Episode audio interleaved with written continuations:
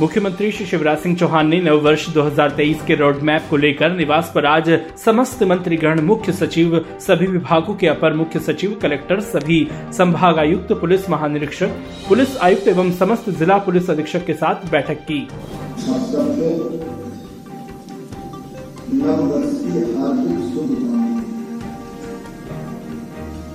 नया साल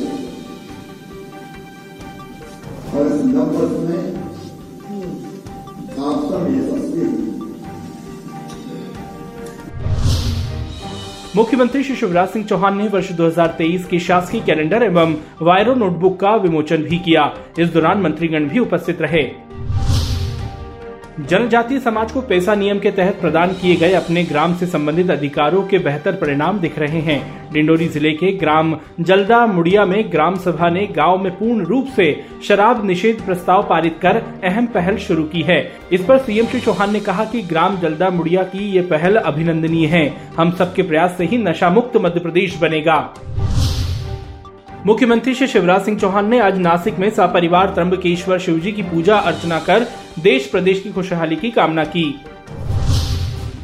अपने प्रतिदिन पौधारोपण के संकल्प क्रम में मुख्यमंत्री श्री शिवराज सिंह चौहान ने नासिक प्रवास के दौरान बेल पत्र का पौधा लगाया। मुख्यमंत्री श्री चौहान अपने संकल्प के अनुरूप प्रतिदिन पौधा रोपते हैं। उनका पौधारोपण का ये उपक्रम निरंतर जारी है।